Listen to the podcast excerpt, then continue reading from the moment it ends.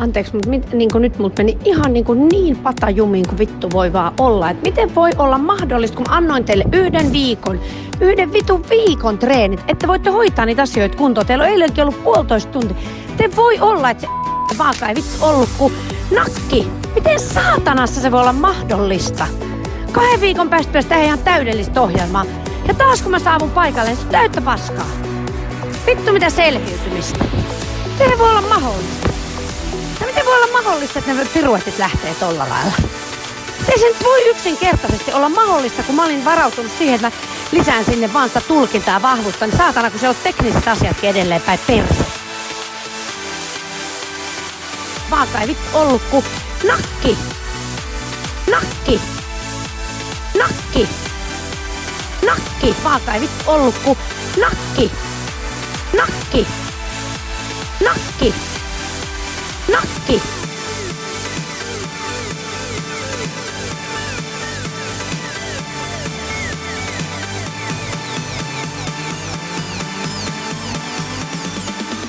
Anteeksi, mutta mit, niin nyt mut meni ihan niin, niin patajumiin. Patajumiin. Patajumiin. Anteeksi, mutta mit, niin nyt mut meni ihan niin, niin patajumiin. Patajumiin. Patajumiin. Anteeksi, mutta nyt, niin nyt mut meni ihan niin, niin patajumiin. Vittu mitä selviytymistä. Milloin olet viimeksi mennyt patajumiin? Mä muistan tuon ilmaisun jatkuvasti muodossa pannujumiin, koska sitten jos olisi, että pannut jumeissa, niin sitten se kääntyy sitten junnut pameissa.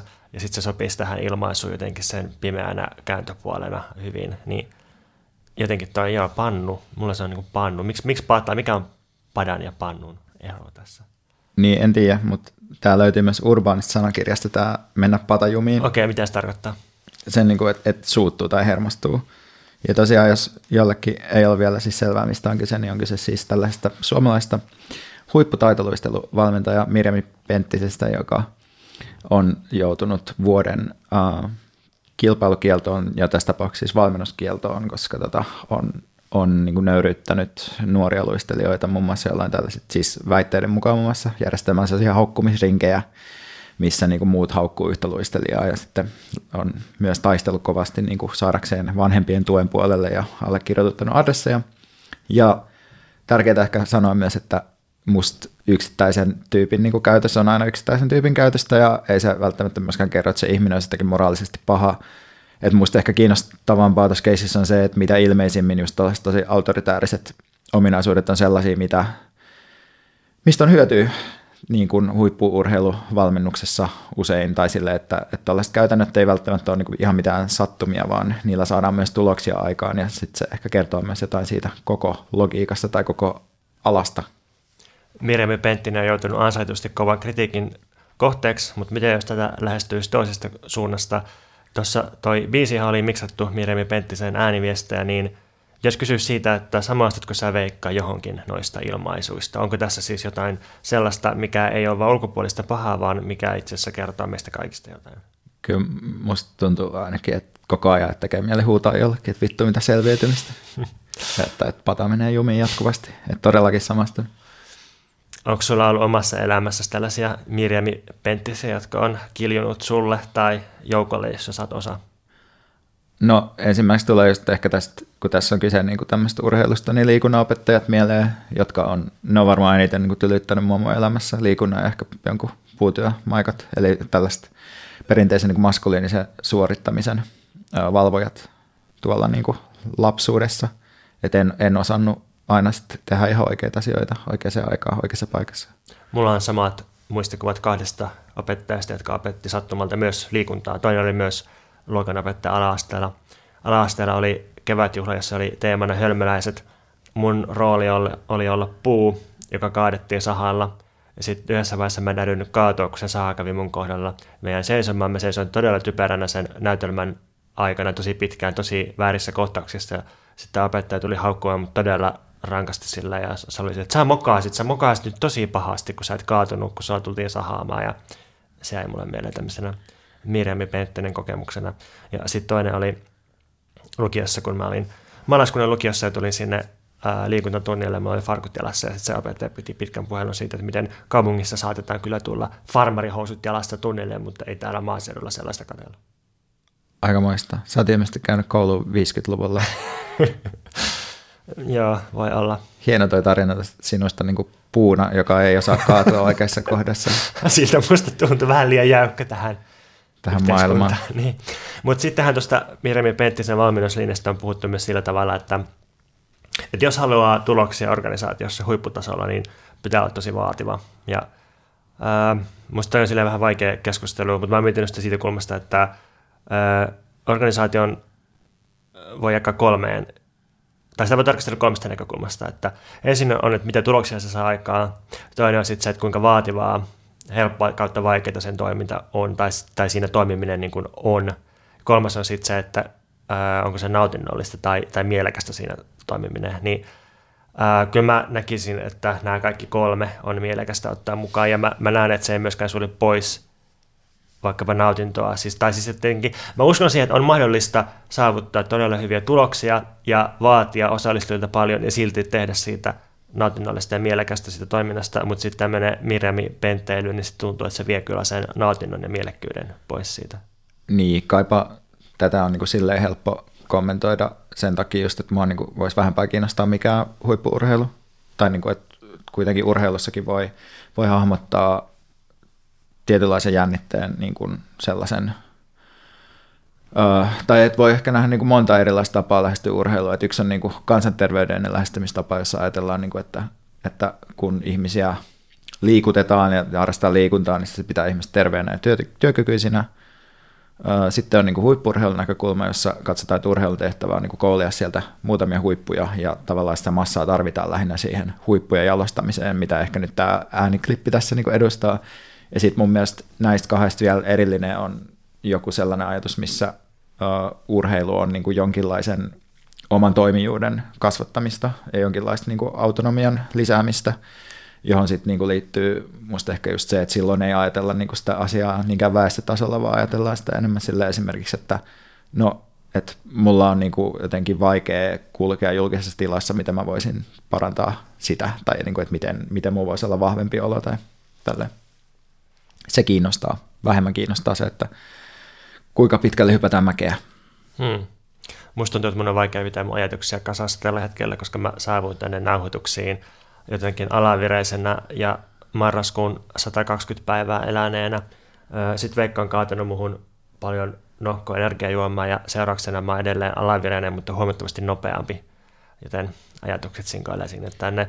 Nyt ne sinkoilee sinne, että pitäisikö meidän käydä läpi meidän saamaa palautetta. Joo, mennään siihen. Sitä ennen haluan siteerata.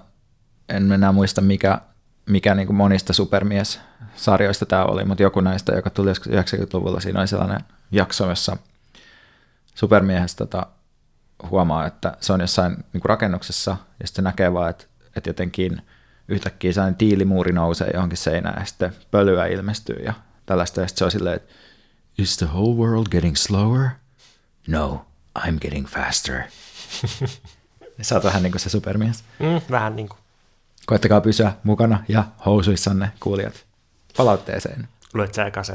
Uh, joo, voin lukea. Eli tota, huomasin ihan täkäyksen ansiosta Fasesta, että meistä oli kirjoitettu pitkähkö, pitkähkö mutta hyvin kiinnostava tällainen uh, teksti. Kiitos siitä. Uh, tämän on kirjoittanut Kirsi Airos, joka on siis tehnyt tällaisen urakan, että se on kuunnellut kaikki meidän jaksot läpi. Kaikki viisikymmentäyhdeksän jaksoa ja muutama spesiaali.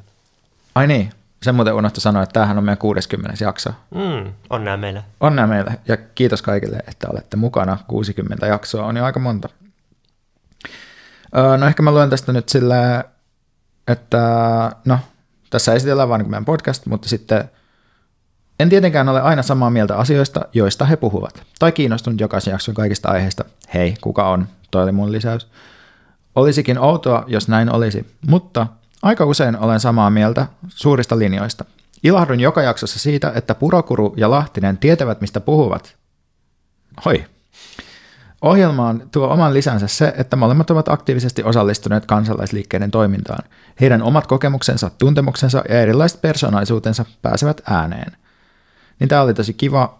Sitten tässä on esitetty myös meille toive joka on, uh, yksi toive minulla olisi tekijöille. Koska keskustelmassa on kaksi saman arvomaailman jakavaa kolmekymppistä, voisi hyvä idea välillä olla ottaa vieraksi asiantuntijoita eri aloilta, eri ikäluokista ja myös jollain tapaa eri tavalla ajattelevia henkilöitä eri yhteiskuntaluokista. Vaihte- vaihtuvan vieraan osuus tietyn teeman ympärillä voisi virkistää. Niin tähän niin tota, me ei varmaan mitään säännöllistä vierasta tähän kyllä olla ottamassa, koska me tehdään tätä ennen kaikkea siksi, että meistä on hauskaa jutella keskenämme. Ja sitten me ollaan aina tosi rasittuneita, jos meillä on joku vieras, vaikka me siis sinänsä niin kuin tykätään niistä ihmisistä, mutta sitten mä olen siellä, että ah, voisipa olla vaan kahdestaan. Mutta ensi kuussa on tulossa yllätysjuontaja, koska Veikka lähtee hummailemaan ulkomaille, niin sitten mä oon yllätysjuontajan kanssa täällä yhden kerran. Ja sitten meillä on tulossa luultavasti syksyllä tuonne Patreonin puolelle semmoinen keskustelusarja, jossa keskustellaan muiden ihmisten kanssa meidän tulevan liberalismikirjan teemoista. Tällaista on mietitty, ja varmaan ehkä täällä niin kuin niin kuin maksuttomien jaksojenkin puolella puhutaan mm. jotain tästä kirjasta, ehkä myös vieraiden kanssa. Joo. Ja sitten, kun meillä on tämä uusi linja, että me jaetaan nykyään elämänviisautta, jota meillä siis ei ole, mutta jota me ajetaan takaa, niin päästään nyt tällä kertaa käsiksi elämänviisauskysymyksiin palautteen ja kysymyksen kautta. Patreonin puolella tuli tällainen kysymys kautta palaite. Ette tunne minua, mutta minulle olette tärkeitä parasosiaalisia kommunistiystäviä, joiden seura on aina ilo. Otan yhteyttä, koska mielessäni on pyörinyt jo hyvän aikaa kysymys, johon kenties voisitte ottaa kantaa. Miten tulevaisuuteen taloudellisesti varautumisen voisi tehdä kommunistina? Sijoitusmarkkinoille lähteminen tuntuu lihamyllyn pyörittämisen tukemiselta, asuntosijoittaminen intuition, suluissa hajauta sijoitukset mahdollisimman pitkälle, vastaiselta, ja kryptovaluutat epävakailta. En usko myöskään saavani eläkettä, joten eläkesäästäminen tuntuu ontolta ratkaisulta. Olen reilu parikymppinen pian valmistuma valtiotieteilijä, joka ymmärtää suurin piirtein talouden suuret linjat. Toistaiseksi olen lähinnä elänyt kädestä suuhun, mutta haluaisin pikkuhiljaa aloittaa puskurin rakentamisen yllätysten varalle. Kiitän tästä palautteesta ja tämä lämmittää suuresti. Ja tämä kysymys on minusta myös aika hyvä ja, ja aika vaikea kysymys. Ja nyt haluan korostaa, että edelleenkään esimerkiksi itselläni ei ole sitä elämänviisautta, mitä tarvittaisiin tähän kysymykseen vastaamiseksi, ei myöskään sitä poliittista viisautta ja varsinkaan mitään sijoitusneuvoja multa ei kannata kysyä, mutta aion silti antaa niitä. Hyvä. Joo, minusta on hyvin muotoiltu kysymys myös ja sellainen, mitä tietysti niin kuin itsekin mietin tai että mä luulen, että monet meistä tällä hetkellä miettii paljon tulevaisuutta. Ja että miten, miten varautua tulevaisuuden varalta. Että meillä on mun nähdäkseni tässä siis sellainen ongelma, että me nähdään varautumista tällä hetkellä lähinnä niin kuin sellaisessa äärioikeistolaisessa vääristyneessä muodossa. Eli me nähdään niin kuin näitä preppereitä, jotka siis varautuu niin kuin puolustautumaan sotilaallisesti ja asumaan bunkkerissa tulevan romahduksen jälkeen. Ja sitten toisaalta me nähdään niin kuin miten sellainen niin kuin liberaali establishment uh, kieltäytyy varautumasta tai reagoimasta mitenkään niin kuin vääjäämättömään, vääjäämättömiin niin kuin yhteiskunnallisiin epävakauksiin. Ja sitten näistä vaihtoehdoista kumpikaan ei ole mitenkään suotuisa, joten sitten pitäisi miettiä jotain muuta. Mm. Joo, ja mun mielestä varautumista tarvitaan siis jollain tavalla, uh, mutta ei ehkä sillä tavalla, miten se jotenkin populaarissa mielikuvituksessa ilmenee, siis varautumisena jonkinlaiseen äkilliseen romahdukseen. Ää, paljon keskustelua siitä, että ää, kapitalismissa talous on kasvanut niin nopeasti, että, ja ilmasto on muut, muuttumassa niin nopeasti, ja ympäristö on tuhoutumassa kaikin puolin niin nopeasti, maankäyttö on niin hirveätä, että millään tavalla ekosysteemit tai yhteiskunnat ei pysty varautumaan, ne ei pysy tässä kyydissä mukana. Eli se on selvää, että jotain romahdusta on tulossa, mutta mä ajattelen, että se romahdus tapahtuu hyvin eri tavalla ja eri nopeudella eri puolilla maailmaa. Ja täällä Suomessa, mistä luultavasti suuri osa meidän kuuntelijoista sijaitsee, niin mä en usko mihinkään äkilliseen romahdukseen. Mä luulen, että, että tota, asiat muuttuu hitaasti ja, ja rapistuu vähitellen ja voi tapahtua parannuksia myös jollakin alueella. Muistetaan T S. Eliotin not a bang but a whimper. Niin, niin eli, eli ei kannata mun mielestä kenenkään laskea tulevaisuuttaan sen varaan, että Äh, kohta kaikki äh, nettipankkien saldot ja velat pyyhkiytyy pois ja sitten sit meillä on vaan mustikan keräilyä Kuopassa. Että täh- tähän musta ei kannata luottaa ja, ja niin kun sen takia kannattaa jotenkin alkaa varautua. Ja mitä se sitten voisi tarkoittaa, niin no ensinnäkin pitää varmaan huomauttaa, että jos joku kuuntelee meitä ensimmäistä kertaa, niin toi viittailu kommunismiin saattaa kuulostaa vähän hassulta, koska sillä on perinteisesti tarkoitettu jotain ylhäältä alaspäin tulevaa, jotain teknokraattista, jotain, minkä reaalisosialismi toteutti, ja on ehkä hyvä kerrata, että sitähän me ei itse ollut kommunismilla tarkoitettu. Meillä on tarkoitettu kommunismilla ehkä jotakin sellaista ää, jakamiseen ja ihmisten välisiin suhteisiin liittyvää, jonka me ajatellaan olevan ensisijaista. Siis se, että, että lähtökohtaisesti ihmiset toimii ei markkinalogiikalla, ei hierarkialogiikalla, vaan jakamalla. Siis vaikka ää, kavereiden kanssa, perheiden kanssa, ää, suvun kesken tai, tai vaikka työpaikan sisällä, niin ensin on ikään kuin kommunistiset suhteet ja ihmisten väliset suhteet, ja sitten vaikkapa markkinat on jotain, mikä tulee myöhemmin. Niin, että jos lyhennetään vähän, niin me puhutaan tässä nyt kommunismista periaatteena mm. ennemmin kuin, niin kuin talous- tai poliittisena järjestelmänä. Mm. Eli ehkä niin, että kommunismi on maailman katsomista jakamisen ja, ja yhteisen rikkauden kautta, ei, ei siis niin kuin yksilön ja yksityisomaisuuden ja kilpailun kautta. Ja nyt jos se kysymys kuuluu, että miten varautua tulevaisuuteen kommunistina, niin ää, mä en osaa vastata tähän. Ää, Ja ehkä kannattaa varautua tulevaisuuteen myös ei-kommunistina, koska mä en usko, että tällä hetkellä yhteiskunnassa, missä me eletään, niin kukaan voi täysin välttyä tuon epäeettisen lihamyllyn tukemiselta. Ja mä en ajattele, että kenenkään kannattaisi kokea huonoa omatuntoa vaikka pienimuotoisesta sijoittamisesta tai siitä, että haluaa säästää omaan asuntoon, jos, jos sellaisen on oikeasti mahdollista. Ja sitten... Uh, jos mietitään tavallista ihmistä, joka palkastaan sijoittaa vaikka pienen määrän osakerahastoihin esimerkiksi, niin mä ajattelen, että se on, se on enemmän niin kuin säästämistä tosiaan kuin sitä, että ihminen ryhtyisi uh, pahaksi kapitalistiseksi vallankäyttäjäksi. Ja sitä paitsi jokainen meistä niin on kuitenkin jollain tavalla jo siinä hirveässä finanssitaloudessa kiinni, siis vähintään niin kuin luottokorttien, velkojen, osamaksujen ja tällaisten käyttä, kautta, että niin kuin en mä näe sitä mitenkään huonona tai täysin niin kuin epäeettisenä, että, että sijoittaa vaikka jonkun summan kuukausittain osakerahastoihin tai perustaa osakesäästötiliin. Mä en usko, että se pelastaa ketään, mutta että jos siihen on resursseja mahdollista, niin mahdollisuus, niin en mä, en mä niin kuin näe, että se olisi välttämättä periaatteellisesti järkevää myöskään vältellä sitä, kun hän ei siis laske sen varaan. Niin siis mun nähdäkseni tätä varautumista ei kannata tarkastella niin kuin eettisenä mm. kysymyksenä, koska se ei musta ole niin kuin kauhean relevantti ulottuvuus välttämättä tässä, koska ihminen niin kuin ei, yksittäinen ihminen ei niin kuin niin paljon pahaa saa aikaiseksi, niin kuin, että se, se olisi niin kuin niin tärkeää sitä miettiä, että mun mielestä niin kuin, uh, voi ajatella tuota kautta, että, että täytyy ikään kuin, niin kuin että, että me joudutaan nojaamaan eri tavoin niin kuin, uh, kapitalistisiin instituutioihin, lähinnä sen takia, että me ei voida riittävästi luottaa tällä hetkellä niin kuin siihen, että jotkut tällaiset vallankumoukselliset liikkeet ikään kuin kannattelisi meitä. Niin, tai sitten toisaalta, että joku tuleva romahdus pelastaisi meidät siltä. Niin, Ää... niin no miten, mm. mitenpä vaan, niin mun mielestä mm. niin kuin, mä ajattelen itse ehkä sitä silleen, että, että ainakin mun elämässä, mikä on siis tällaista aika turvat, tällä hetkellä niin kuin turvattua keskiluokkaista elämää, niin ä, politiikka on tavallaan sellaista niin kuin, että se ei ole niin kuin preppausta, vaan se on enemmän jotain sellaista niin kuin itseilmaisua tai sellaista niin kuin, uh, että siltä, siltä alueelta mä niin kuin etsin tavallaan sellaista jotain mielekkyyttä tässä maailmassa elämiselle ja jotain vaihtoehtoja niin kuin sille elämälle, mikä, mikä meille tavallaan niin kuin tarjotaan niin kuin vallan näkökulmasta tai mitä meille sellainen niin kuin status quo tarjoaa. Ja tavallaan tietysti niin kuin, mä tavallaan ajattelen, että sen politiikan merkitys voi muuttua radikaalisti, mikäli olosuhteet muuttuu radikaalisti. Mutta et, et tavallaan uh, se on ehkä se, mitä, tai että mä tiedän, että kaikki ihmiset, kenet mä niinku tiedän mun ympäristöstä, niin niillä kaikilla on tavallaan, ne kaikki kokee jotenkin välttämättömäksi ajatella elämäänsä myös niinku kapitalismin sisällä, mm. uh, koska ei vaan ole varaa mm, muuhun. Mm, niinpä.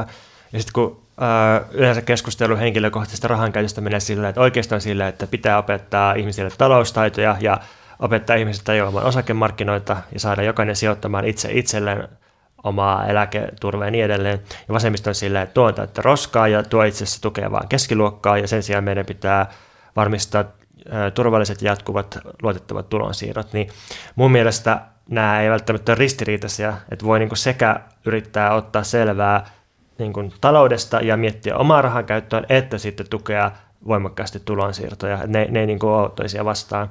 Mut jo, ja, mm. niin, niin mä mietin, että ehkä se, mitä nyt voi tietysti sanoa, on se, että äh, niin kuin am, tuollaiset tota, työttömyyskassat, äh, erilaiset ammatilliset järjestäytymisorganisaatiot ja niiden raha, kaikki niin kuin, tavallaan niin kuin työväen järjestäytyminen ja ne instituutiot ja niiden niin kuin talouden kasvattaminen on musta tavallaan sitä preppaamista. Mm. Joo, ja siis toi, toi on hyvä konkreettinen neuvo, mutta kannattaa liittyä ammattiliittoon, jos tekee mitään muuta töitä kuin jotain hyvin epämääräisiä rajat ylittäviä freelance-töitä. Ja silloinkin, jos tekee freelance-töitä, niin kannattaa kuitenkin miettiä, että olisiko vaikka journalistiliitto mielekäs paikka, jos tekee sen alan töitä. Ja sitten jos liittyy liittoon, niin kannattaa maksaa myös työttömyyskassan maksuja, koska se on hämmentävää, että miten paljon yhteiskunnallisesti valveutuneita ihmisiä on tavannut, jotka ei ole ollut työttömyyskassan jäseniä, ja jossain vaiheessa sen tajuaa, että itse asiassa näiden parin vuoden aikana niillä olisi tullut ansiosidonnainen täyteen, niin sitten olisi voinut jättäytyä ansiosidonnaiselle ja tehdä omia juttuja vaikka puolentoista vuoden ajan. Mä siis, mulla itsellä kävi tälleen. Mä, mä en varmasti olisi kirjailija, ellei mä olisi voinut käyttää ansiosidonnaista ö, kirjoittamiseen ja siihen valmistautumiseen. Eli kannattaa liittyä ammattiliittoon, kannattaa liittyä työttömyyskassaan, kannattaa, jos mahdollista, pyrkiä säästämään itselleen jotain rahaa. Jos haluaa, niin niin en näe myöskään pientä sijoittamista pahana asiana. Tämä on niin kuin se ensimmäinen askel, joku, joku semmoinen niin kuin, ö, oman, oman niin kuin lakkokassan perustaminen. Ja sitten tietysti se on masentavaa, että yleinen suunta on just entistä enemmän tämä, että jokaisen pitäisi itse kantaa riskit yksilöllisesti ja sijoittaa itseensä. kuusikymmentä-kahdeksankymmentäluvulla sehän oli päinvastainen se trendi ja perustui nimenomaan riskien jakamiseen ja yhteiseen turvaamiseen, mutta mä en näe taaskaan, että nämä olisivat välttämättä ristiriitaisia, voidaan yhtä aikaa ajaa sitä jakamista ja sitten myös varautua. No, sitten toinen tapa, millä voisi varautua tulevaisuuteen ää, laajemminkin kuin taloudellisesti, mutta myös taloudellisesti, niin on musta ystävyys. Ja mä oon miettinyt tätä siltä omalta kannaltani, että oli monia vuosia, jolloin musta tuntuu, että mun rahattomuus on pysyvää ja että musta ei tule yhtään mitään. Ja mä en saa mitään aikaa ja mä en tee mitään, minkä voisi liittää C V:seen, mutta ehkä mä sitten jollain tavalla kuitenkin varauduin tulevaisuuteen sillä, että mä päädyin ystävystymään monien erilaisten ihmisten kanssa. Ja ehkä sain myös jotain niin sanottuja kokemuksia. Ja jotenkin ehkä tää, tää voisi olla tämmöinen mikrokommunistinen vastaus tulevaisuuteen varautumiseen, että ystävysty, koska ystävyys ja muut ihmis- ihmissuhteet takaa tulevaisuutta siinä, missä rahakaan ei aina voi taata. Niin tavallaan, jos tätä ajattelee nyt silleen kommunismin periaatteena tai kapitalismin periaatteena, niin jos ajattelee, että läpikapitalistinen varautuminen on niin kuin, no se voi olla sitä, että joku kerää niin kuin yksilötasolla niin kuin varallisuutta tai sitten niin kuin liittyy sellaiseen varallisten tai niin kuin varakkaiden ihmisten luokkaan, joka pystyy ikään kuin eri instituutioilla takaamaan omaa jatkuvuuttaan, jolloin niin kuin, silloin on kyse niin kuin joka tapauksessa rahasta, joka on semmoista abstraktia niin kuin abstraktia kykyä komentaa muita ihmisiä tekemään asioita. Ja sitten taas, jos ajattelee, että mikä tälle voisi olla vastakohta, niin se voisi olla ihmisten jonkinlainen orgaaninen solidaarisuus, yhdessä toimiminen, luottamus toisiin ihmisiin, joka ei perustu niin kuin ihmisten komentamiseen rahalla, vaan perustuu johonkin muunlaisiin suhteisiin. Joo, minusta on tärkeä pointti, että rahaa voi käyttää monella tavalla, että raha itsessään, se ei ole neutraalia, mutta ei se ole myöskään hyvää tai pahaa, ja sitä voi käyttää toisten komentamiseen ja oman vallan pönkittämiseen, tai sitten sitä voi käyttää esimerkiksi jakamalla sitä suoraan, tai sitä voi käyttää johonkin omaan toimintaan, mikä sitten tukee toisia tai tuottaa toisille iloa tai jotain tällaista. Niin ehkä tähän pitää just vielä tarkennuksena sanoa, että, että musta se on ehkä vähän tuomion tie, jos ajatellaan silleen, että jätetään rahaa niin kuin kapitalistille ja ollaan me mm. vaan kavereita keskenämme, miltä, mitä mä äsken tavallaan sanoin. Että se ei ehkä ole se pointti. Tai silleen, että kyllä, niin kuin, kyllä kannattaa siihen rahatuloon yrittää päästä niin kuin kiinni ja päästä, koska se on, niin kuin, siinä on kyse vallasta, että mm. et raha ei ole silleen, raha ei ole vain yksi asia maailmassa, vaan raha on, niin kuin, se on niin kuin mahdollisuus niin kuin kontrolloida erilaisia asioita maailmassa ja sen takia sitä ei voi jättää, koska se on mm. vähän sama kuin, että jättäisi vallan joidenkin muiden käsiin. Mm. Ja useinhan tällaiset neuvot puoleen ja toiseen kääntyy sitten jotenkin niin kuin ilkeäksi puoleksi itsestään. Toi, jos puhuu ystävystymisen puolesta, ystävyyden puolesta, niin sitten se voi helposti kääntyä sellaiseen ää, verkostoitumisneuvontaan, että, että pitää hankkia toisia ihmisiä, jotta ne on resursseja ja edistää sua ja Ja se, se, se sitten niinku on se, se vaara siinä puheessa. Öö, mutta sitten mulle tuli mieleen tämmöinen kolmas kryptinen juttu, että jos, jos ensimmäinen vastaus on, niinku, että hanki omaa lakkokassa ja pääse, yritä päästä kiinni rahatuloon ja tehdä sillä jotain mielekästä, toinen, että ystävysty, niin kolmas on öö, tämmöinen mystinen neuvo, että tee jotain salaista. Mä olen jotenkin tästä entistä vakuuttuneempi viime aikoina, että äh, ihmisten kannattaa aina tehdä jotain salaista ja omaa, joka ei ole näkyvää, ei tähtää näkyvään, ei tähtää mihinkään hyötyä. Jotain, mikä on tosi niin kuin, omaa yksityistä ja salaista. Ja voi olla, että se joskus kymmenen vuoden päästä tuottaa jotain mielekästä, mutta päämäärä ei ole siinä, että se tuottaa. Mutta se on niin kuin, musta aika hyvä juttu mielenterveyden tukemisen kannalta, salainen tekeminen. Niin kuin yksi vai yhdessä? Ihan kummin vaan, mikä sopii itselle. Veikka, mikä sua vaivaa tänään? Mua vaivaa median keskittyminen. Helmikuussa Sanoma osti Alma Median paikallislehdet. Suurimpina lehtinä Aamulehti ja Satakunnan Kansa. Ja sitten Yle teki tästä sellaisen uutisen, että näin Alma-kauppa muuttaa Suomen mediamaisemaa. Onko lehdistön moniäänisyys vaarassa? Ja sitten ää, tota, aktiivinen Twitter-käyttäjä Julius Jääskeläinen oli nostanut yhden sitaatin esiin tästä uutisesta, missä käsitellään tätä median moniäänisyyttä. Ja tota, tässä on ensin niin kuin sitaatti Jyväskylän yliopiston journalistiikan professori Mikko Villiltä. Olisi liian iso riski, jos alkaisi näyttää siltä, että sanoman vetelee naruja ja vaikkapa pirkanmaalainen itsenäisyys lehden sisällöissä vähenisi, Villi toteaa. Eli ei ole siis lehdistön vapaus varassa. Viestintäyrittäjä Pasi Kivioja sanoi, että äh, julkaisujen kesken voi syntyä yhteistyökuvioita, mutta kauppa sinänsä ei vaikuta moniäänisyyteen. Sitten Sanoman toimitusjohtaja Susan Duinhoven sanoi, että no Hesari-juttuja voi kyllä ilmestyä Aamulehdessä ja näissä muissa lehdissä. Alman toimitusjohtaja Kai Tielanne ei näe, että yritysosto lisäisi median keskittymistä Suomessa. Ja ei ole ongelma, että markkinoilta häviää yksi suuri maakunnallinen omistaja. Sitten Aamulehden vastaava päätoimittaja Jussi Tuulensuu ö, vakuuttaa, että lehden sisältö ei muutu ja toimittajakunta pysyy samana. On todennäköistä, että juttuja ryhdytään julkaisemaan ristiin, mutta Aamulehden sisältö pysyy paikallisena. Eli kaikki on sitä mieltä, että itse asiassa mitään ongelmaa tässä keskittymisessä ei ole, ja että voi olla, että uniikki sisältö häviää ja sisältö yhdenmukaistuu, mutta missä nimessä se ei ole ongelma. Niin, tämä tota, on musta silleen myös hauskaa, että tämä oli ilmeisesti niinku Hesarin järjestämä tilaisuus, jonka Hesari uutisoi ja sitten Yle uutisoi sen, ne samat jutut, mitä ne tyypit sanoi siellä näistä, niinku, näistä medioista, jotka on kaikki Sanoman omistuksessa. Ja sitten mä ajattelin, että no, et ehkä voisi vähän jotenkin yrittää sitten katsoa, että miten tämä Suomen medioiden omistus nykyään niinku menee, että miten nämä suhteet käytännössä toimii, niin tota, mä käyn vähän läpi muutamia tämmöisiä Suomen suurimpia mediataloja, joista niin kuin Yle on yksi iso, ja sen me niin kuin tunnetaankin. Sitten on Alma Media, joka omistaa Iltalehden, Kauppalehden ja Talouselämän. Eli Kauppalehti ja Talouselämä on siis samassa omistuksessa, mutta Taloussanomat ei kuulu tähän. Sitten on tämmöinen kuin Lännen Media, joka ei ole siis erillinen media, mutta se on sisällöntuotantoyritys, joka tekee kahdelletoista medialle uutisia. Ja tämän Lännen median olemassaolo huomaa parhaiten sille, että jos hakee jotain tiettyä uutista, niin se tulee kaksitoistakertaisena niin kuin usein, koska kaikissa paikallislehdissä julkaistaan samaan aikaan sama uutinen. Ei nämä tekee niin kuin valtakunnallisia uutisia paikallislehdille, jolloin tietysti niin kuin paikallislehtien paikallisuus on vähän näennäistä. Mutta tässä on Aamulehti, Ilkka, Pohjalainen, Forstalehti, Hämeen Sanomat, Kainuun Sanomat, Kaleva, Keski-Pohjanmaa, Lapin Kansa, Satakunnan Kansa ja Turun Sanomat. Ja niitä on kyllä yksitoista, mä en tiedä mikä tämä kaksitoista on. No joo, sitten on Sanoma. Ja Sanoma siis omistaa Helsingin Sanomat, Ilta-Sanomat, nyt myös Aamulehden, Satakunnan Kansan. Sitten ne omistaa tämän Nelonen Media-firman, eli televisiokanavat Nelonen, Nelonen H D, Jim, Liv, Hero.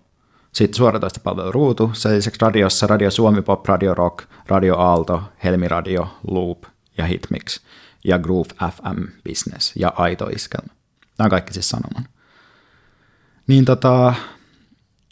Kyllähän tästä niin kuin mun mielestä aika paljon niin kuin on tuon Sanoman alla näitä eri yrityksiä ja tavallaan niin kuin, mä en tiedä mitä siis niin kuin, sitä, ei sit niin kuin, tavallaan sille voi sanoa kauheasti mitään, paitsi että se on musta aika ilmiselvää, että Suomessa on tosi niin kuin kapeassa, kapeassa kontrollissa niin kuin aika iso määrä eri medioita ja sitten tavallaan jos miettii, että itse niin kuin, mä usein esimerkiksi teen sitä, että mä käyn lukee Hesaria ja sitten mä käyn lukee Ilta-Sanomia, niin on se musta jotenkin mielenkiintoista, että noista kuitenkin, tai että sen niin kuin väliä kuitenkin unohtaa, että miten keskittyneesti ne on niin kuin samo, samoissa käsissä ne mediat.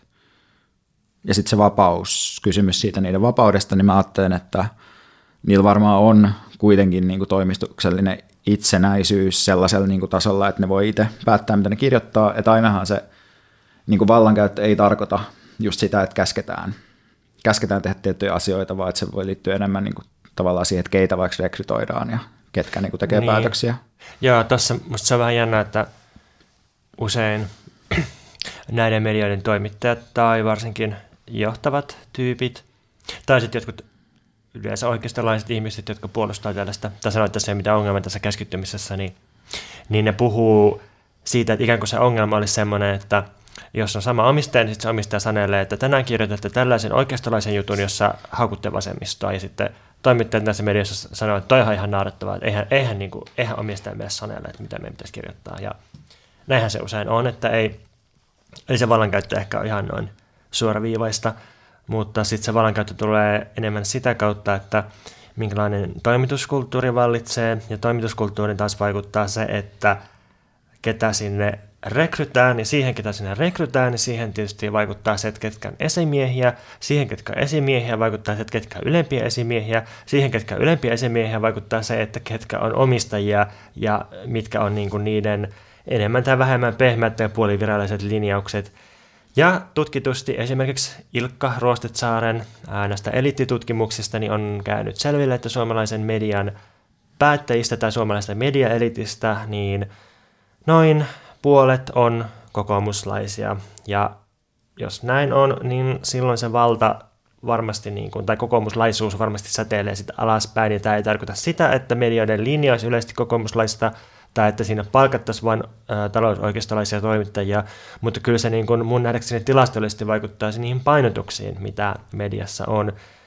Ää, useinhan myös, kun mediaa arvostellaan Suomessa siitä, että se on tietynlaista, niin toimittajat osoittaa aika helposti, että, että itse asiassa on, on tehty juttuja tästä ja tästä vastakkaista näkökulmasta, ja se pitää paikkansa. Aika monista asioista kirjoitetaan, mutta se, että jos katsotaan tilastollisesti, että millä tavalla vaikka talouskriisiä käsitellään, jos käydään läpi tuhat juttua, joissa käsitellään vuoden kaksituhattakahdeksan talouskriisiä, sen jälkeistä taloudenhoitoa ja talouspolitiikkaa, niin kyllä siitä on aika selvästi osoitettavissa, että pääpiirteettään se on sitä talouskurilinjaa tukevaa ollut. Niin, ja sitten mun mielestä se, että meillä on tietyn tyyppinen niin kuin omistus, omistajien niin kuin muodostelma Suomessa, niin siitä ei automaattisesti seuraa jotain tiettyä, mutta minusta se on niin kuin tavallaan hyvä ymmärtää kuitenkin, mm. että näin on, ja että on myös olemassa, on myös olemassa sellainen vaihtoehto, että näin ei olisi, ja se mm. tavallaan tilanne voisi olla erilainen, vaikka meillä ei ole jotain nyt tavallaan tosi spesifiä niin kuin sellaista todistusaineistoa, että tämä on jotenkin väärin tai että tämä tuhoaa kaiken, mutta se on kuitenkin hyvä tietää. Että... Ja, ja mun mielestä toi, mitä sä sanoit äsken tästä, siitä, että, että miten, niin kuin, millaisia puolueuskollisuuksia vaikka noilla niin kuin median tuollaisilla ylemmillä pomoilla on, niin se myös heijastuu selvityksessä, jonka siis tämä on vuodelta kaksituhattakuusitoista, jossa on selvitetty eri maiden ää, niin kuin lukijoiden kokemuksia niiden maiden mediasta. Ja tässä on tota, siis Suomessa koetaan kaikista näistä maista, jotka on siis eurooppalaisia maita, joita tässä ehkä kahdeksan, että on niin kuin että koetaan kaikkein talousoikeistolaisimmaksi media. Eli tota, Suomessa oli siis silleen, että tuhannelta ihmiseltä kysytty tätä, niin muistaakseni niin tota kolmekymmentä prossaa, kolmekymmentäyksi prosenttia oli sitä mieltä, että media on liian talousoikeistolainen, kolmekymmentä prossaa suunnilleen oli sitä mieltä, että se on balanssissa, ja kolmekymmentä prossaa ei osannut sanoa. Ja sitten tota, kolmetoista prosentin mielestä on liian vasemmistolainen tämä media. Ja jos tätä vertaa niin kuin Saksaan, niin Saksassa kaksitoista prosenttia ihmisistä on sitä mieltä, että on liian oikeistolainen. Mm, niin kuin mm. talous, talousuutisointi on liian oikeistolaista, ja Norjassa kuusitoista prosenttia oli sitä mieltä. Ja tämä mun mielestä ehkä niin kuin heijastelee kuitenkin sitä, että, että Suomessa, tota, että okei, omistus on niin kuin yksi asia, mutta sitten jos katsoo ihan niitä, että millaisia, millaisia vaikka isoja sanomalehtiä, televisiokanavia, tällaisia meillä on, niin, niin Suomessa ei ole niin keskustavasemmistolaista mm. tämmöistä merkittävämpää. Niin kuin The Guardian Briteissä. Niin, niin Liberation, mitä mm. näitä nyt on eri maissa. Mm. Ö, ja sitten tässä voisi niin kuin, tavallaan kysyä, jos, jos lukisi tosi palikka, palikka näkökulmasta Antonio Gramsci tai tällä yksinkertaista, niin pitäisi kysyä, että pitäisikö meidän nyt perustaa sitten semmoinen vasemmistolainen media. Ja tässä tota, ehkä voisit kysyä sitä myös, että no, onko, onko siis niin, että Suomessa on oikeistohegemonia, koska täällä on oikeistolainen media? Vai onko ehkä niin, että Suomessa on joku oikeistohegemonia, tai Suomessa on oikeistolainen media, koska täällä on oikeistolainen hegemonia, ja oikein vastaus on varmaankin, että ei, ei kumpikaan näistä ei pidä paikkaansa. Että, tota, että se, että meillä niin kuin on tietyn tyyppinen media, tai, tai tietyt näkemykset on niin kuin yleisiä, niin, tota, niin se, se varmasti, niin kuin, että se media tavallaan niin kuin ruokkii, tuottaa tietynlaista yleistä mielipidettä, ja sitten tietynlainen niin kuin muu järjestäytyminen eri paikoissa ja pääomien keskittyminen tuottaa tietyn tyyppistä mediaa. Mutta tavallaan se, että lähteekö kaikki jonkun niin kuin median luomisesta, niin mun mielestä se on ehkä semmoinen vähän niin kuin yksinkertaistava näkemys. Mm, mä en usko, että ylipäänsä yhteiskunnassa on mitään yhtä valtakeskusta. Ei ole sillä, että poliitikot hallitsee kaikkea, ei ole sillä, että sijoittajat hallitsee kaikkea, ei ole sillä, että mediaeliitti hallitsee kaikkea, vaan ne muodostaa asetelman, jossa nämä eri elementit toimii. Jollain tavalla joskus jollakin on enemmän painotusta kuin toisella, ja sitten se, sen takia tarvitaan aina, aina niin kuin tilanteellista, konkreettista tutkimusta. Ei, ei voi muista niin kuin heittää silleen laiskasti, että ää, koska medialla on valta, niin siksi jotakin, vaan pitää aina katsoa, että miten ne asiat toteutuu oikeasti. Ää, tuohon kun sä listasit noita suomalaisia mediakonserneja, niin mä lisäisin siihen vielä, vielä Keskisuomalaisen, joka tota, siis, jul, siis tietenkin julkaisee tätä Turveheraldia, eli keskisuomalaista ää, niin kuin Jyväskylän seudun lehteä, mutta julkaisee myös Etelä-Suomen Sanomia ja Savon Sanomia, ja sitten näitä kaupunkilehtiä, niin kuin Helsingin uutiset, Länsi-Väylä, Tamperelainen, ää, Syrjäskylän lehti. Ja se on ehkä myös tärkeää tiedostaa, että on tämmöinen keskustalainen, todella voimakkaan keskustalainen ja, ja niin kuin aika näkyvästi myös konservatiivinen mediataho. Joo, hyvä tarkennus, että tosiaan tuossa kun listasin näitä medioita, niin siinä ei todellakaan ollut koko Suomen mediakenttä, että siinä on mainittuna muutamia niin kuin kaikkein isoimpia jättimäisiä pelureita, että just Sanomalla on neljätuhatta neljäsataa työntekijää vaikka, niin se on aika, aika muista. Joo, tätä ähm, kauppaahan on vähätelty, tätä kaupan keskittämisen vaikutusta on vähätelty sanomalla, että äh, no, Suomessa on kaksisataa mediaa, joita julkaistaan niin kuin, äh, säännöllisesti, olikohan se viikoittain, mutta sitten tuommoinen lukumäärään keskittyvä äh, väistely, niin musta se on tosi epärehellistä, koska jos katsotaan, että minkälainen lähes monopoliasema pelkästään Helsingin Sanomilla on, niin sehän siinä on olennaista, siis se, että kuinka paljon valtaa yksi näistä kaksisataa käyttää, se on tärkeää, eikä se, että muutenko niitä yhteensä. Niinpä, mutta se mikä mun mielestä on kiinnostavaa, että vaikka me ei lähetä nyt siitä oletuksesta, että pitää olla media, niin sitten tulee vallankumous, mutta jos kuitenkin tarkastellaan, että missä on jotain poliittista liikehdintää, niin yleensä siellä on myös mediaprojekteja, ja tämän takia on musta mielenkiintoista tarkastella äärioikeistolaisia vastamedioita, joita siis on ollut niin kuin vuodesta, no niitä on ollut siis aina, mutta et sanotaan, että vuodesta kaksituhattaviisitoista lähtien niitä on ollut silleen about kymmenkunta, ja ne niin kuin tietty kuolee ja syntyy nopeasti, ja aina väliin joku heitetään vankilaan tai jotain muuta, mutta et niitä on, ja sitten tähän liittyy myös tota, uh, YouTube, jossa jos katsoo niin kuin poliittista YouTubea Suomessa, niin siellä on aika selkeä äärioikeista painotus, niin kuin erässä tekstissä mainittiinkin. Kukas tämän tekstin oli kirjoittanut? Joo, siis Vasenkaista verkkolehdessä julkaistiin tämmöinen Juuso Ilmolan äh, kirjoittama artikkeli otsikolla Suomi tubettaa oikeisto edellä. Ja tässä käydään läpi oikeistolaisia suosittuja tubettajia, niin kuin Tere Sammanlahti, Mikko Bergbom, no Sebastian Tynkkynen. Ja sitten huomautetaan, että on, on paljon perussuomalaisia aihekanavia, niin kuin Verkkomedia ja Videoforum. Ja Ää, valtavirrassa poliittinen tubetus Suomessa ei ehkä ole supernäkyvää, mutta sitten toisaalta toi Tere Sammanlahti aloitti kolme, neljä vuotta sitten ja sillä on yhteensä jo miljoona näyttökertaa. Ää, et kyllä niitä niin kun kertyy ihan niin kun numeroina mitaten jo jonkun verran ja sitten, sitten että miksi tämä on tärkeää, tää, että, että tubetuskene on oikeistolaista, niin siksi tässä tekstissä huomautetaan, että viime vuonna Alma Media Inspirance Norstat teki tutkimuksen, jonka mukaan viisitoista kaksikymmentäneljä-vuotiaista yli puolet käytti melkein päivittäin YouTubea uutisten seuraamiseen. Ja sit, nyt jos nuorista puolet käyttää päivittäin YouTubea uutisten seuraamiseen, ja jos YouTube on oikeistolaista tai äärioikeistolaista, niin sillä on aika iso vaikutus äh, ehkä nuorten poliittiseen ajatteluun. Tai se, että jos ihminen saa ensimmäisen kerran tai ainoan kerran jonkun uutisen sieltä äärioikeista tubeen kautta, niin ei se tarkoita, että se ihminen on aivopesty tietenkään, mutta kyllä se niin kuin ehkä siirtää painopistettä johonkin suuntaan. Ja sitten tässä tekstissä sit mietitään sitä, että miksi Suomessa on näin, niin tämän tekstin vastaus siihen on, että Suomessa on näin, koska on näin. Tai että koska se on jo muodostunut oikeistolaiseksi se tubeskene, niin siinä on hirveän raskasta, kallista ja vaikeaa sitten meidän vasemmistolaisena, koska sillä ei ole sitä tukevaa skeneä, että on ikään kuin yksin siellä.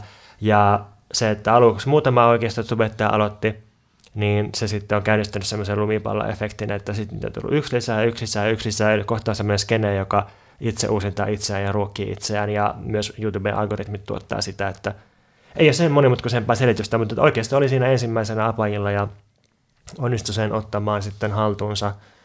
Ja sitten kun on ollut kiinnostunut liikkeiden historiasta Suomessa, niin tämä sitten, minusta on ollut kiinnostavaa seurata sitä, että silloin kun oli globalisaatioliikkeet tuossa vuosituhannen vaihteessa, niin silloin niihin liittyi paljon vasemmistolaisia mediaprojekteja, että vasemmistolaiset oli ensimmäisenä ottamassa äh, V A P-puhelimet ja äh, nettisivut ja tällaiset haltuun, että oli tai vaikuttava tietotoimisto, aktivistimedia, Voimalehti perustettiin, äh, oli monia muitakin mediaprojekteja, niin kuin valtamedia piste org, kaikkea tällaisia, mutta sitten mitä lähemmäs nykyaikaa tullaan, niin sitä vähemmän on tällaisia vasemmistolaisia vaihtoehtoja tai vasta medioita ja sitä enemmän on oikeistolaisia ja äärioikeistolaisia.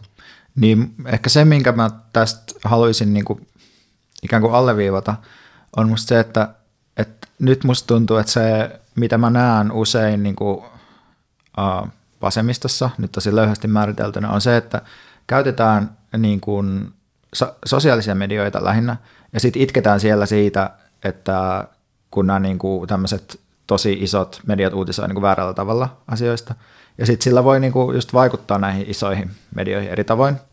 Ja se on musta ihan hyvä, että niin tehdään, mutta äh, tavallaan se, että et mun mielestä tavoitteena ei pitäisi niinku olla se, että saa niinku hyvää representaatiota niinku näistä valtakunnallisissa medioissa. Tavallaan, että jos katsoo, mitä perussuomalaiset on niinku tehnyt, niin ne on ollut todella vihamielisiä niinku establishment-mediaa kohtaan. Mm. Mm, joo, niin perussuomalaiset on ottanut mediaa haltuun, ei sillä tavalla, että ne olisi hakenut töihin sinne, vaan sillä tavalla, että no ensinnäkin on ollut äärimmäisen vihamielisiä ja jyrkkää ja niin kuin painostanut ja pakottanut mediaa ottamaan omia pointtejaan sinne. Ja ei ikinä aina periksi. Aina jos ne saa joku pointin läpi, niin ne ei ikinä tyydy siihen, vaan ne sanoo, että vielä olisi pitänyt enemmän. Ja se on kuin lakkaamatonta painostusta. Ja sitten toisaalta ne on perustanut omia medioita, just näitä, no Hammafoorumi, äh, Suomen uutiset, Tube-kanavat, kaikki nämä. Hmm. Eli sekä oma mediatuotanto että jatkuva vastustajan painostaminen. Mutta se, mikä minusta tässä just on niinku tärkeää, on myös se näkökulma, että, että jos pyrkii niinku osaksi uh, nykyistä establishmenttia, niin silloin minusta on jo tavallaan niinku hävinnyt, tai sun poliittinen projekti on silloin jotain muuta kuin sen pitäisi olla, ja luultavasti se on myös tuomittu epäonnistumaan, ellei sä sitten pyri niinku olemaan poliittisessa keskustassa. Mutta siis se mun mielestä on, niinku, se, se ehkä niinku on sellainen, mitä mä oon miettinyt tässä niinku, just tämmöisessä niin kommunistisessa poliittisessa järjestäytymisessä on niin se, että pitäisi muistaa, että pitää äh, erottautua, pitää niin haastaa, pitää tulla alhaalta päin ja ei pidä, niin kuin ikään kuin, ei pidä omaksua vallan näkökulmaa, ei pidä yrittää olla, olla niin Hesari-kelpoinen tai ei pidä yrittää saada Hesari käyttäytymään niin kuin, tietyllä tavalla tai jotenkin näin. Et se, on, se on se, mikä tästä niin häiritsee mua jotenkin, että, että ollaan sillain ollaan niin kuin kilttejä ja jotenkin pyritään poliittisiksi erityisavustajiksi. Ja musta se on aina hauska. Tai okei, okay, kaksi, kaksi ajatusta vielä. Ensimmäinen on se, että, että vasemmista tosiaan vaivaa vähän toi, mitä sä sanoit, että yritetään olla kelpoisia tai uskottavia. Ja ihan varmasti perussuomalaiset ei olisi päässyt niiden nykyiseen asemaan, jos niiden ensisijainen tavoite olisi olla Hesari uskottava tai Hesari-kelpoinen. Päinvastoin on muuttanut Hesarin persukelpoiseksi, eli niin kuin pakottanut vastustajansa mukautumaan niihin, eikä mukautunut siihen vastustajaan. Jos yrittää olla Hesari-kelpoinen, niin sitten ei voi sanoa muuta kuin Hesari-kelpoisia asioita. Mutta hmm. siihen, että mikä käy Hesari tai mihin tahansa mediaan, niin siihen on myös mahdollista vaikuttaa, ja, ja sitten pitäisi miettiä sitä, että miten vaikuttaa siihen. Ja toinen ajatus, joka ei suoranaisesti Äh, liity tähän, mutta tulipa vaan mieleen siitä, että mikä on median kielioppi tai mitä siihen voi vaikuttaa, on se, että äh, liberaalikäsitys mediasta musta on semmoinen, että äh, median ei pidä suoraan ottaa niin kuin ilmiselvästi, hanakasti kantaa, vaan mediassa pitää esittää vähän silleen puoli-ironisesti tai ikään kuin neutraalisti ää, asioita, ja sitten pitää antaa ihmisten tehdä omat johtopäätöksensä noista. Ja sitten liberaalin mediakäsityksen taustaoletus on se, että ihmiset tekee aina tietynlaiset päätökset näistä. Että tota, et jos haastatellaan vaikka Halla-ahoa mediassa, niin ei tarvitse arvostella Halla-ahoa, ei tarvitse haastaa sitä. Riittää, että kertoo, että mitä Halla-aho sanoo, ja ihmiset tekee tästä semmoisen niin kuin säädyllisen päätöksen, että Halla-aho on aivan kauhea ihminen, ja sitten ne on sillä, että hyvä, että tämä tuli käsiteltyä, ja niin kuin, nyt se asia on niin kuin pois päiväjärjestyksestä, mutta sit ei olekaan käynyt näin, ne ihmiset ei ole tehnyt tuollaista niin kuin oikeata päätelmää siitä, vaan ne on itse asiassa innostanut siitä lisää, tai että niin kuin se liberaalin median tapa levittää sitä sanomaa onkin itse asiassa levittänyt sitä, tai että se ihmiset, no joo, saat ehkä pointista kiinni. Joo, kyllä. Ehkä vielä niin kuin taustaksi tähän, niin äh, tämä siis liittyy siihen myös tämä, että mä puhun tästä mediasta, niin siihen, että tota, kuuntelin pitkästä aikaa Stormens Ylpeckling-podcastia, ruotsalaista podcastia, jossa siis käsiteltiin uh, britti-Labourin vaalitappiota, ja siinä siis vaali tämmöinen yksi niin kuin vähän sketsi, tai siis tämmöinen luonnosmainen ajatus, että, että jos joku asia on niin kuin liian hyvän näköinen ja liian cool, niin se luultavasti tota, epäonnistuu, ja tämä liittyy siis politiikassa, massapolitiikassa, ja tämä siis liittyy siihen, että tavallaan alhaalta tulee ruohonjuuritasoliikkeet, on usein niin kuin ylemmän keskiluokan mielestä jotenkin väärän näköisiä ja vääränhajuisia, vähän niin kuin persut. Et mm, niissä on mm. niin kuin kaikki tavallaan pielessä, mutta se onkin just se, että ne ei yritäkään niin kuin olla kunnollisia, vaan ne yrittää olla vaihtoehto, tai ne yrittää olla niin kuin vaihtoehtoinen liike. Ja musta sen takia tätä ei voi musta ottaa niin kuin varsinaisesti ohjeena, että mm. nyt niin kuin vasemmistoliiton pitäisi niin kuin seuraavissa vaaleissa itse asiassa näyttää ihan paskalta. Et se ei ole niin kuin se pointti, vaan pointti on ehkä enemmän se, että ehkä, ehkä vasemmistoliitto ei oikein sitten on niin kuin se liike, joka tulee sieltä alhaalta päin, jos ne on liian kunnollisia. Et ehkä, ehkä, ehkä se, niin kuin, että ollaan mediakelpoisia ja kuuleja ja niin kuin, ollaan silleen niin kuin ammattimaissu tai ollaan ylempää keskiluokkaa, niin ehkä se just kertoo vaan siitä, että siellä on niin kuin ylempi keskiluokka tekemässä politiikkaa, jota ne sanoo, että se edustaa jotain muita, mutta ne muut ei ole siinä mukana. Et ehkä se on se niin kuin ongelma tässä. Perussuomalaiset, niin nämä on mun nähdäkseni aika hyvin niin kuin onnistunut nappaamaan kiinni siitä, että keiden silmissä ne haluaa olla uskottavia ja, ja keiden uskottavuudesta ne ei välitä niin kuin yhtään. Että ne voi olla avoimesti täysin ignorantteja ja vihamielisiä tiettyjen ryhmien suhteen, koska niillä on se oma tiukka ryhmä. Ne on puolueellisia, ne on lojaaleja, tai en tiedä onko lojaaleja, mutta ainakin ää, näyttelee olevansa lojaaleja tietynlaisille ryhmille, mikä on niiden vahvuus ja, ja tota, taas toisten ryhmien heikkous, koska niillä ei ole sitä, vaan ne yrittää vedota kaikkiin. Kumpi suosittelee ensin? Suosittele sä. Joo. Mä suosittelen Emmi Venna-nimisen koreografin esitystä Fabulous Muscles. Mä olin katsoa tätä Madhouseissa. Tässä, joka on siis tuolla teurastamolla oleva esitystila. Se on siis teos, jossa tota, tutkitaan niinku ruumista, ruumiin tai niinku tanssiin, tanssiin ja erilaisten tanssimuotojen ä, ruumiille asettamaa kuria ja sitten jotenkin niin kuin ruumiin ääriviivojen uudelleen määrittelemistä. Ja se on siis sellainen tosi hauska, se on niin kuin hauska, siinä on puhetta, siinä on tosi hauskoja juttuja ja sitten siinä on myös sellaista tiettyä niin kuin hyvää niin kuin yleisöön muodostettua kontaktia, joka ei ainakaan musta tuntunut niin kuin vaivaannuttavalta, vaan niin kuin ihan kivalta. Että lämmin, lämmin suosittelu, varsinkin jos et käy katsomassa tanssia, niin tässä olisi sellaista tanssia, joka ei tunnu liian silleen pompöisiltä. Hmm, kuulostaa kiinnostavalta ja sulavalta. Voin vielä lukaista tästä lyhyen englanninkielisen kuvauksen. Fabulous Muscles, a solo work by choreographer Emmi Venna, dives through muscles, reaching sadness, fantasies, body horror and psychedelia. It's an array of movements, textures, anecdotes and affects, created in collaboration between choreographer Emmi Venna, artist Reija Meriläinen and performance maker Erno Aaltonen. Tässä on myös hienoja animaatioita ja tosi hienoja esiintymisvaatteita. Okei, mä haluaisin ensin suositella käsitettä homotekstuaalisuus. Se kuvaa hyvin sitä kokemusta, joka tulee kun lukee vanhempia suomalaisia urjailijakikkeleitä. Ää, törmäsin tähän käsitteeseen, miltäs vuodelta tämä on, vuoden yhdeksänkymmentäkuusi niin, että näin lehdestä. Artikkelista kirja-arvostelusta, jonka otsikko on Vuoksi ja luode. Sen on kirjoittanut Tere Vaden, tosiaan kaksikymmentäneljä vuotta sitten. Ää, kirja-arvostelu koskee Lea Rojolan, kirjallisuuden tutkijan Walter Kilpi-tutkielmaa nimeltä Varmuuden vuoksi.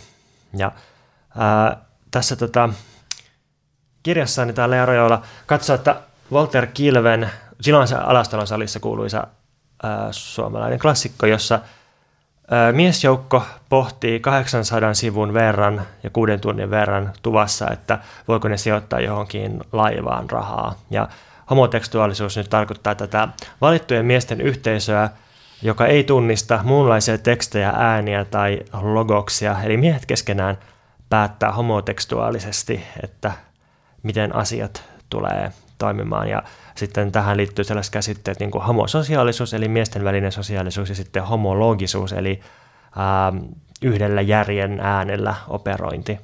Nämä oli mulle tuttuja, nämä muut homokäsitteet, mutta tämä homotekstuaalisuus, niin tämä, tähän mä en ole ennen törmännyt. Semmoista niin kuin, ää, mulle tuli mieleen siis just tämmöinen suomalainen kirjallisuusperinne, joka koostui niin kuin miehistä, jotka kommentoi miesten tekstejä ja viittaa siihen. Niin jotenkin tuntui siltä, että se avasi jotain näköaloja.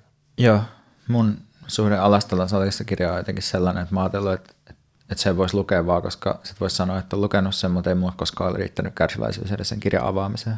Mutta jos sä lukisit sen, niin sä voisit ostaa sen teapoiden, jos sä lukeet, olen lukenut Alastalon salissa. Niin, mutta mä en jaksaisi. En mä jaksaisi käyttää sitä teepaitaa, saatiin, että niin. Mä avaisin sen kirjan. Joo. No sitten toinen asia, mitä mä haluaisin suositella, on ei-älyllisiä asioita, jotka on tuottanut mulle hyvää viime aikoina. Mä huomaan, että mä usein yliälyllistän asioita tai on, on niin kuin ylianalyyttinen, aiheutan itselleni ongelmia sillä, että mä niin kuin etäisyyden päästä ylireflektoin asioita ja monimutkaista nyt ihan turhaa. Niin sitten äh, olen löytänyt pari asiaa, jotka on niin kuin enttiä epäälyllisiä, mutta sillä niin kuin toimii olla eri tasolla ja ne on tuttunut mulle hyvää viime aikoina. Ensimmäinen on tämmöinen asia, mikä vähän hävettää mua, koska musta tuntuu, että jokaiselle tutulle tulee jossain vaiheessa semmoinen meditaatio, mindfulness, tämmöinen vaihe, ja sitten se on kauhean epäilyttävä ainakin, kun jollekin tulee semmoinen. Mutta nyt äänikirja-appsi suositteli mulle tällaisen buddhalaismunkin kirjaa. Munkki on nimeltään Haimin Sumin. Kirjan nimi on Asioita, jotka huomaa vasta kun hidastaa. Ja tämä on siis semmoinen super bestseller self-help elämänviisauskirja, jossa on tällaisia elämänviisauksia, että viisaat eivät taistele maailman kanssa. Rennoimmalla ja leikkisimmällä tavalla he vain ilmentävät totuutta, että he ovat yhtä sen kanssa. Ja nämä on just sellaisia, että kuulostaa tavallaan latteelta, mutta sitten kun mä kuuntelen tätä äänikirjana, niin jostain syystä mulle tulee hirveän hyvä olo ja jotenkin hengen ahdistus vähenee ja olo helpottuu ja jotenkin tulee semmoinen hyvänlainen raukeus. Ja sitten se on kiinnostavaa, että sitä ei voi tavallaan valita, että mistä tulee tuollaisia tai milloin joku outo asia, yllättävä asia vaikuttaa hyvällä tavalla itsensä. Niin siis kyllä musta monet elämän mielihyvää tuottavat asiat on myös samalla tosi banaaleja. Mm, mm. Että tavallaan se, niin kuin, se, että kaikki asioiden pitäisi olla ei-banaaleja on musta tavallaan sellainen niin kuin tosi individualistinen mm. ja tavallaan myös konsumeristinen suhtautuminen maailmaan, että sun pitäisi aina pystyä jotenkin erottautumaan niin kuin mm. muista, muista jollain sellaisella, että, että kaikki olisi semmoista niin kuin jatkuvaa uuden tuotantoa. Joo, musta tuntuu, että mulla itselläni ö, ei välttämättä ole ö, niin suurta erottautumisen tarvetta ikään kuin sisäisesti. Mä uskon, että myöskään monella muulla ihmisellä ei ole, mutta sitten se erottautuminen tulee sosiaalisuuden kautta, koska mä usein kuulen ihmisiä, jotka todella verisen aggressiivisesti haukkuu toisia ihmisiä siitä, että ne on latteita tai banaaleja tai joku niiden teko on lattea tai banaali tai kliseinen. Ja sitten siitä tulee sellainen pelko, että haukutaanko muakin, jos mä nautin vaikka jostain self-help-kirjasta ja sitten tulee semmoinen, että vähän hävettää ja en, ei uskalla puhua siitä. Mutta toisaalta se ei ole myöskään millään tavalla erityisen rohkeita tai poikkeuksellista puhua siitä, että se, siinä, ei niinku, siinä ei ole mitään voitettavaa, se vaan on. Tavallaan podcast on mun mielestä tosi omituinen yhdistelmä uh, uutuutta, erottautumista ja banaliteettia, koska mm, me nähdään mm. tosi paljon vaivaa, siis tosi monta tuntia tehdään töitä aina sen eteen, että me pystytään tekemään tämmöinen jakso, jossa me kuitenkin teeskennellään, niin kuin me juteltaisiin ihan niitä näitä niin kuin kavereina. Mm. Se, on, se on kummallista, että, se, se, että semmoinen kulttuurinen muoto on olemassa. Joo, ja sitten vaikka kuinka hyvin yrittäisi valmistella, niin loppujen lopuksi aika iso osa siitä, mitä sitten sanoo valmisteltuna, niin on aika banaalia. Että sitä, se jotenkin sitä ei pääse karkuun. Tästä banaaliutta ei voi eliminoida siitä, että sen voi vaan yrittää muotoilla tai hyväksyä. Ää... Mutta eikö se ole tavallaan vaan just sen hyväksymistä, että me ollaan yhteisöllisiä? Että me ei olla oikeasti yksilöitä. Että banaalius mm. on oikeastaan vaan niinku sitä, että me tehdään samoja asioita, koska me ollaan kaikki samaa. Eli banaalius on jaettua, eli banaalius on itse asiassa kommunistista. Vai kommunismi on banaalia. kommunismin banaaliudesta. Sitä voi miettiä menemällä avantoon. Avantointi on toinen asia, mitä mä haluan suositella tällaisista ei-älyllisistä, hyvää tuottavista asioista. Öö, menkää avantoon, tottukaa siihen. Se ei ole, se ei millään tavalla äärimmäistä tai erikoista, että se on vaan hirveän hyvää ja banaalia. Semmoinen vielä, että jos sä et saa meistä tarpeeksesi, oot kuunnellut kuusikymmentä jaksoa ja vieläkin mietit, että mistä mä saan lisää, niin kolmekymmentäkaksi jaksoa löytyy tuolta Patreonista. Saat ne kaikki itsellesi suoraan, kun laitat viiden dollarin kevyen maksusitoumuksen internetissä. Ja voit tukea meitä myös tukemalla Voimalehtiä ja Vasemmistofoorumia, jotka tukee meitä, eli se olisi niin kuin välillisesti meidän tukemista, koska Voimalehti meitä julkaisee ja Vasemmistofoorumi meitä sponsoroi, ja me unohdettiin tuossa alkuintrossa mainita ne, niin nytpä mainitaan.